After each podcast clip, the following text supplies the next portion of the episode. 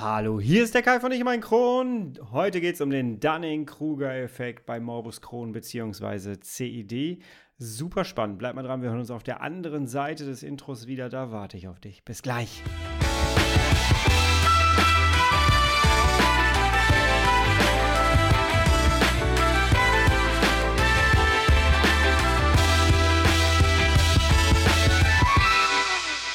Herzlich willkommen zu einer weiteren Ausgabe von Ich und mein Kron, dein Kronpott. Hi, Tag.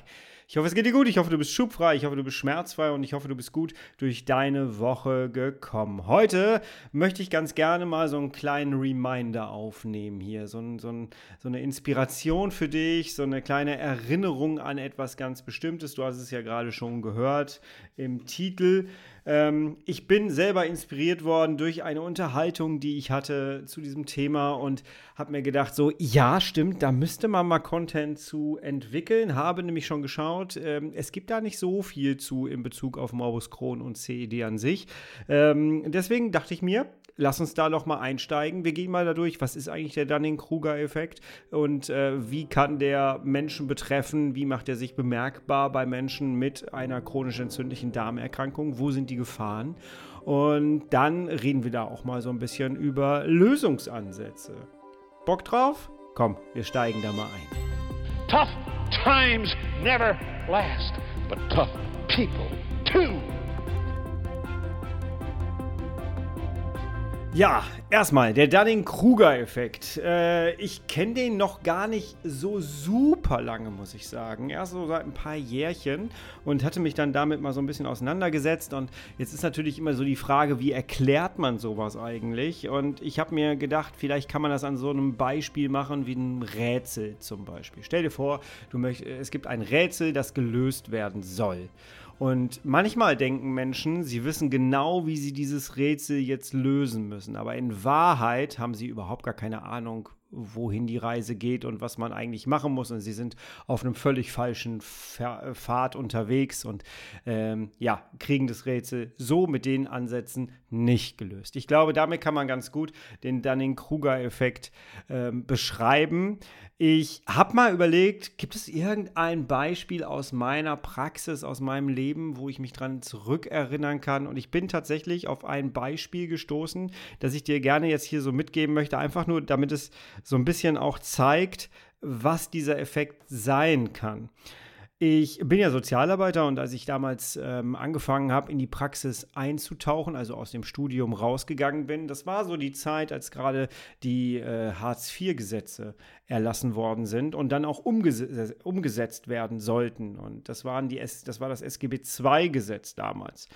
Und ich weiß, dass ich damals so unfassbar viel studiert habe. Ich habe dieses Gesetz wirklich, dieses dicke Gesetzbuch, ich habe das so oft gelesen und äh, Fallbeispiele bearbeitet, allem drum und dran. Das ging über ein halbes Jahr ungefähr. Irgendwann war ich so weit, dass ich, dass ich Vorträge gehalten habe. Ich habe Menschen gezeigt, was jetzt so auf sie zukommt und habe denen die Theorie versucht ähm, zu übermitteln, damit die Leute wissen, was jetzt da so in ihrem Alltag auf sie zukommt. Und ich hatte wirklich irgendwann das Gefühl, nach so einem Jahr, meine Güte, ich bin da jetzt ganz guter Experte in dem Bereich. Und ich weiß, wo der Hase herläuft. und relativ schnell habe ich dann irgendwann rausgekriegt, nee, eigentlich fehlt mir der wichtigste Baustein, um überhaupt in die Nähe zu kommen, um das Ganze zu verstehen und e-, richtig Experte zu sein. Mir fehlt nämlich die Praxis die Anwendung in der Praxis. Ich habe gar keine, ich kann mich gar nicht einfühlen in die Praxis von jemandem, der die Gelder beziehen muss, der sich jetzt auf diese Veränderung einstellen muss. Das habe ich relativ schnell rausgekriegt in Gesprächen mit Menschen, die tatsächlich davon leben müssen und äh, damit dann auch leben müssen und aus dieser Situation vielleicht auch rauskommen wollen. Und da habe ich ganz gut festgestellt, eigentlich hast du den theoretischen Plan und du hast den so gebüffelt, dass du jetzt glaubst zu wissen, in welche Richtung das Ganze hier eigentlich geht und äh, was man alles machen muss, wenn man davon betroffen ist. Aber so richtig Ahnung hast du eigentlich gar nicht, weil du musst von dem Ding nicht leben und du weißt nicht, wie das da ist. Es gibt Ärzte, die mir sagen, ich kann dir nicht sagen, wie sich das und das anfühlt, wenn wir das jetzt machen, weil ich habe keinen Morbus Crohn, ich habe kein Colitis ulcerosa, ich habe keine Probleme mit Verstopfung, ich weiß nicht, wie das ist, wenn da Blut plötzlich kommt. Ich kann dir sagen, was medizinisch ist, aber ich kann dir nicht sagen, wie man sich fühlt und ob das Schmerzen verursacht oder so so. Ich kann dir immer nur das geben, mitgeben, was andere Patienten mir sagen. Aber mich da einfühlen, das kann ich nicht wirklich. Mit solchen Aussagen habe ich schon sehr oft gearbeitet und die habe ich schon sehr oft bekommen, auch hier im Podcast. Und ich glaube, das macht das ganze Thema auch schon wieder äh, ja, sehr plausibel und, und sehr bildlich. Und jetzt ist halt die Frage, wie gefährlich kann so etwas eigentlich für uns Patienten sein? Und ich habe gesagt am, am Anfang, ich äh, bin ein bisschen inspiriert worden durch einige Gespräche jetzt gerade in den letzten Wochen auch. Und ich sehe es immer wieder, dass Menschen, ich kenne zum Beispiel jemanden, der Morbus Crohn hat und der wirklich seit Jahren komplett Ruhe hat und der wirklich gesagt hat, hey, ich bin, ich bin komplett symptomfrei, ich merke gar nichts mehr. Und ich glaube wirklich, ich habe das Stadium erreicht, wo ich geheilt bin von der Krankheit, weil in meinem Alltag ich merke überhaupt nichts mehr. Und dann standen irgendwann so große Untersuchungen an und äh, ja, ich weiß noch, dass da dann auch so äh, diese Sachen gefallen sind. Ich weiß gar nicht, warum ich das überhaupt noch mache. Warum will der Arzt da überhaupt noch mal drauf gucken? Ich habe ja gar nichts. Ich mache alle anderen Untersuchungen. Mein Blutbild ist perfekt. Keine Entzündungswerte. Alles ist toll. Und am Ende kam bei der Untersuchung heraus, dass sich der Kron tiefer in die Zellwände reingefressen hat. Und dass der Kron durchaus noch arbeitet. Das heißt, dieser Mensch war symptomfrei die ganze Zeit. Aber der Kron ist natürlich, und das wissen wir jetzt, ne? du und ich, wir wissen das jetzt. Und die Person wusste das natürlich eigentlich auch. Aber sie hat es halt nicht mehr wahrgenommen, weil sie das Gefühl hatte, sie weiß so viel über ihre Krankheit, ihren Alltag, ihren Körper. Sie hat so viel gemacht, so viel investiert an Wissen, an Zeit, dass man das Gefühl hat, was will der Arzt denn jetzt mit dieser Untersuchung? Es geht mir doch gut, mein Kron ist ruhig, ich habe ihn unter Kontrolle, das geht doch schon. Und das ist ein Tor, das ist wirklich gefährlich. Und ich weiß, wenn du jetzt mal ganz ehrlich zu dir selber bist, dann frag dich doch mal, an welcher Stelle hast du zwischendurch mal das Gefühl, Du hast letztes Jahr vielleicht sehr viel in Bildung investiert, sehr viel, ähm, ja, in deine Krankheit auch investiert. An welcher Stelle hattest du das Gefühl, ey, ich bin auf so einem guten Weg, die Krankheit kam mir gerade nichts mehr?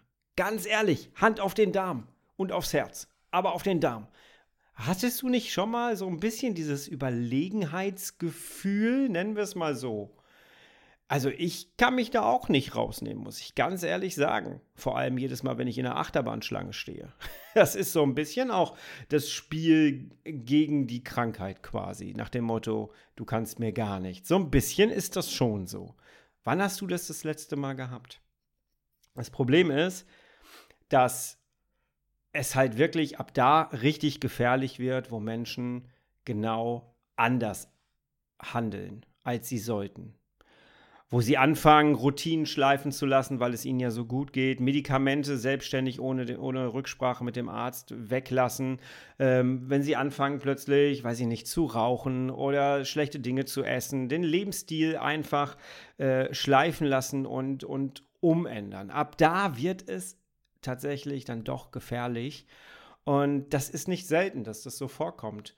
Und deswegen habe ich mich auch entschieden, hieraus eine Podcast-Folge zu machen. Denn, und jetzt kommen wir Richtung Lösung, denn eine der wichtigsten Lösungen ist vor allem erstmal, sich selber des Dunning-Kruger-Effekts eigentlich bewusst zu sein, sich das Ganze bewusst zu machen.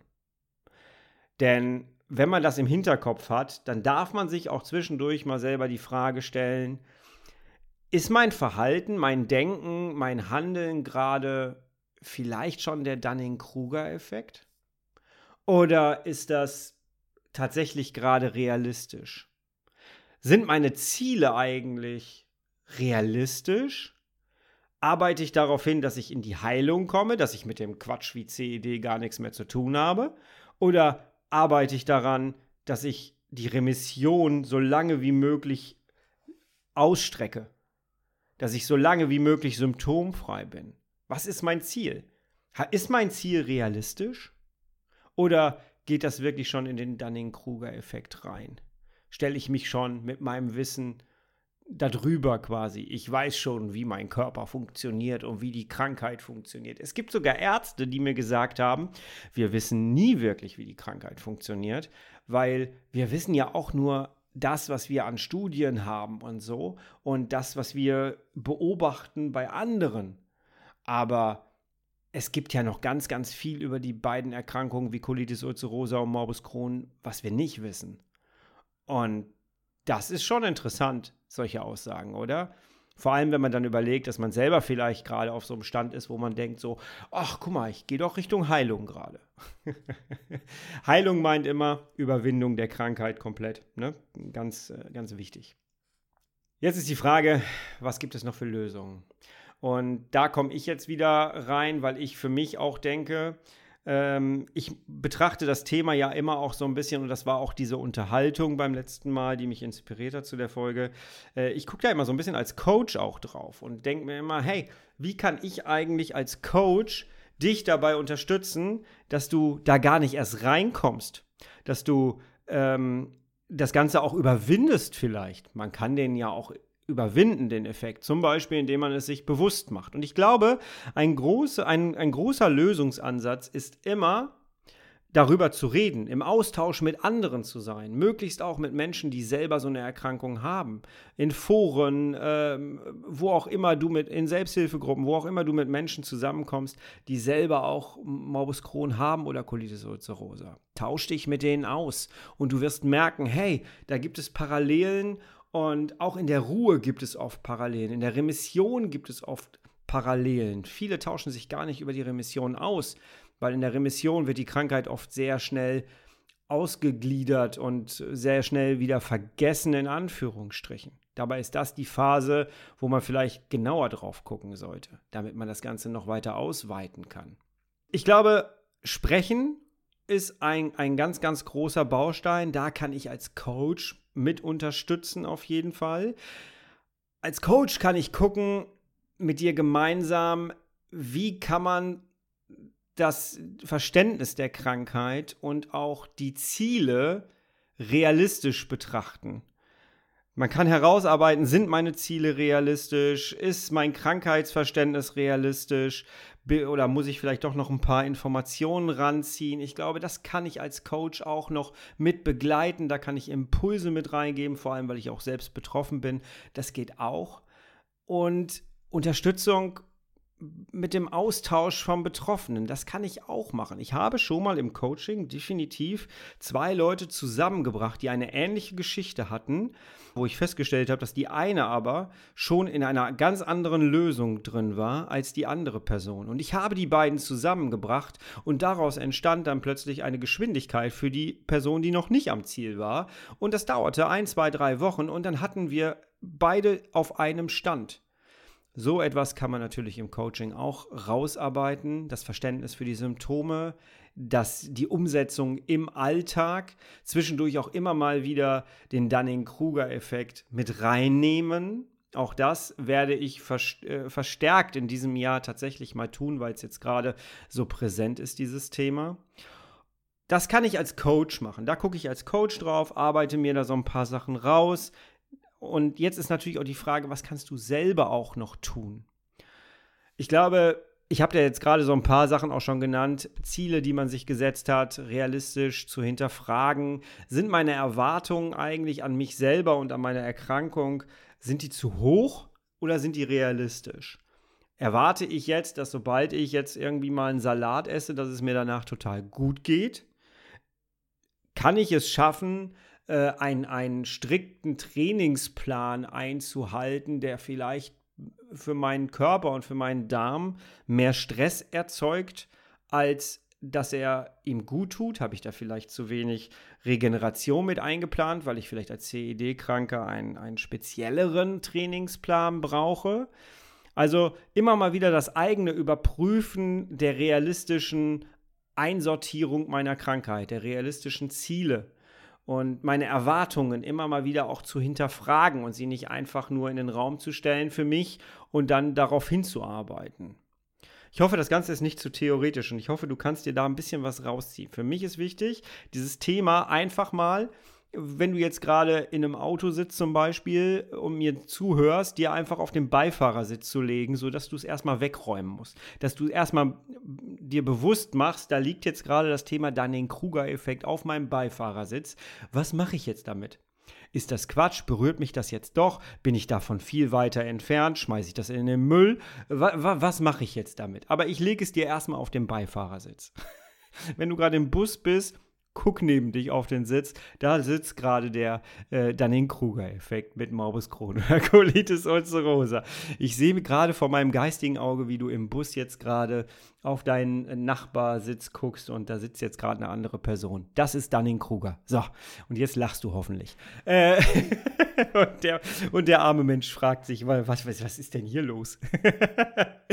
ja, was kannst du noch tun? Du kannst zum Beispiel dir immer wieder Zeit nehmen, und ähm, ja, dich mit deiner Krankheit auseinandersetzen, indem du die Bildung hochpackst. Lies weiter Artikel, schau weiter nach äh, neuen Studien, guck nach Literatur, die es weiter gibt. Hör Podcasts, meinen natürlich als erstes, wenn es geht. Äh, Nein, aber natürlich äh, bilde dich weiter. Bilde dich einfach weiter über deine Krankheit ähm, und schaffe dir tatsächlich jemanden in dem Background. Das kann ein Coach sein, das kann aber auch ein Arzt sein. Wir haben das mal gemacht in einem Coaching, dass wir, äh, da war äh, die Person, die in meinem Coaching war, unzufrieden mit der ärztlichen Betreuung. Und wir haben das dann so gemacht, dass wir einen Online-Coach, äh, Quatsch, einen Online-Arzt mit reingenommen haben. Es gibt Sprechstunden von Ärzten im Bereich, also Gastroenterologen auch machen das. Ähm, die bieten so Online-Sprechstunden an. Da, für ein paar Euros kannst du da reingehen. Ich glaube, das gibt es auch umsonst. Ich bin mir da nicht ganz sicher. Ähm, jedenfalls haben wir so eine Person mit reingenommen und es wurde besser. Es wurde einfach besser. Du hast nämlich einen Joker. Ich habe zum Beispiel immer wieder äh, Dr. Peter MB. Da kann ich mich wirklich immer mal wieder mit austauschen, ein Wissen, kann dann nochmal nachblättern und dann tausche ich mich mit jetzt zum Beispiel Chirurgen gerade aus über meine anstehende Bauchoperation. Mach dich schlauer. Immer wieder, halte dich auf den Laufenden über deine Krankheit. Ganz, ganz wichtig. Und jetzt kommt etwas, das wird ein bisschen pieksen, ein bisschen triggern. Sei offen für Kritik und lern daraus sei offen. Wenn dir jemand aus deinem Umfeld, die dich, Personen, die dich wirklich sehr, sehr gut kennen, wenn die dir sagen, findest du das realistisch, dass du jetzt das und das machst? Und findest du jetzt wirklich realistisch, dass du jetzt sagst, du isst das und das nicht mehr oder du setzt deine Tabletten einfach ab oder was auch immer. Ne? Setze ein. Sei offen für Kritik und lern daraus. Weil es ist das schönste Geschenk, wenn jemand vom Außen dir ins Innere widerspiegelt, pass mal auf, ich erkenne da etwas, was du vielleicht nicht erkennst, weil du in deiner eigenen kleinen Bubble bist. Ganz, ganz wichtig, Kritik, wenn sie ernst gemeint ist, ist sie wirklich sehr, sehr hilfreich. Sei offen dafür. Ja, das ist so das, was ich für mich so ein bisschen ausgearbeitet hatte, was ich unbedingt mit dir teilen wollte. Ich finde dieses Thema wahnsinnig interessant. Ich werde dir noch ein paar Google-Suchbegriffe unten in die Show Notes reinpacken. Da kannst du gerne mal auf die Selbstrecherche gehen. Es wird zu dieser Podcast-Folge auch nochmal einen Blogartikel geben auf meinem Blog auf www.ichummeinkron.de. Schau da gerne auch vorbei. Und ich würde dich sehr, sehr gerne bitten, wenn du mich unterstützen möchtest und wenn du noch weitere Inhalte haben möchtest. Ich poste ja gerade auf so vielen Plattformen immer wieder ein bisschen was. Ne? Und wenn du gerne nichts verpassen möchtest oder wenn du noch zusätzliche Informationen haben möchtest, dann würde ich dich bitten, abonniere doch gerne kostenlos meinen Newsletter. Da mache ich ganz viele persönliche Dinge auch nochmal, gebe auch nochmal ganz andere Stories wieder, die ich so nicht veröffentliche. Ähm, ja, ich würde mich sehr freuen, wenn du den einmal abonnieren würdest. Und keine Angst, ich werde dich nicht zuballern äh, mit irgendwelchen E-Mails. Du bekommst maximal vier Stück im Monat von mir. Maximal. Es gibt aber auch Monate, da mache ich einfach nur zwei oder so. Ne? Aber ich würde mich sehr freuen, wenn ich dich da begrüßen darf.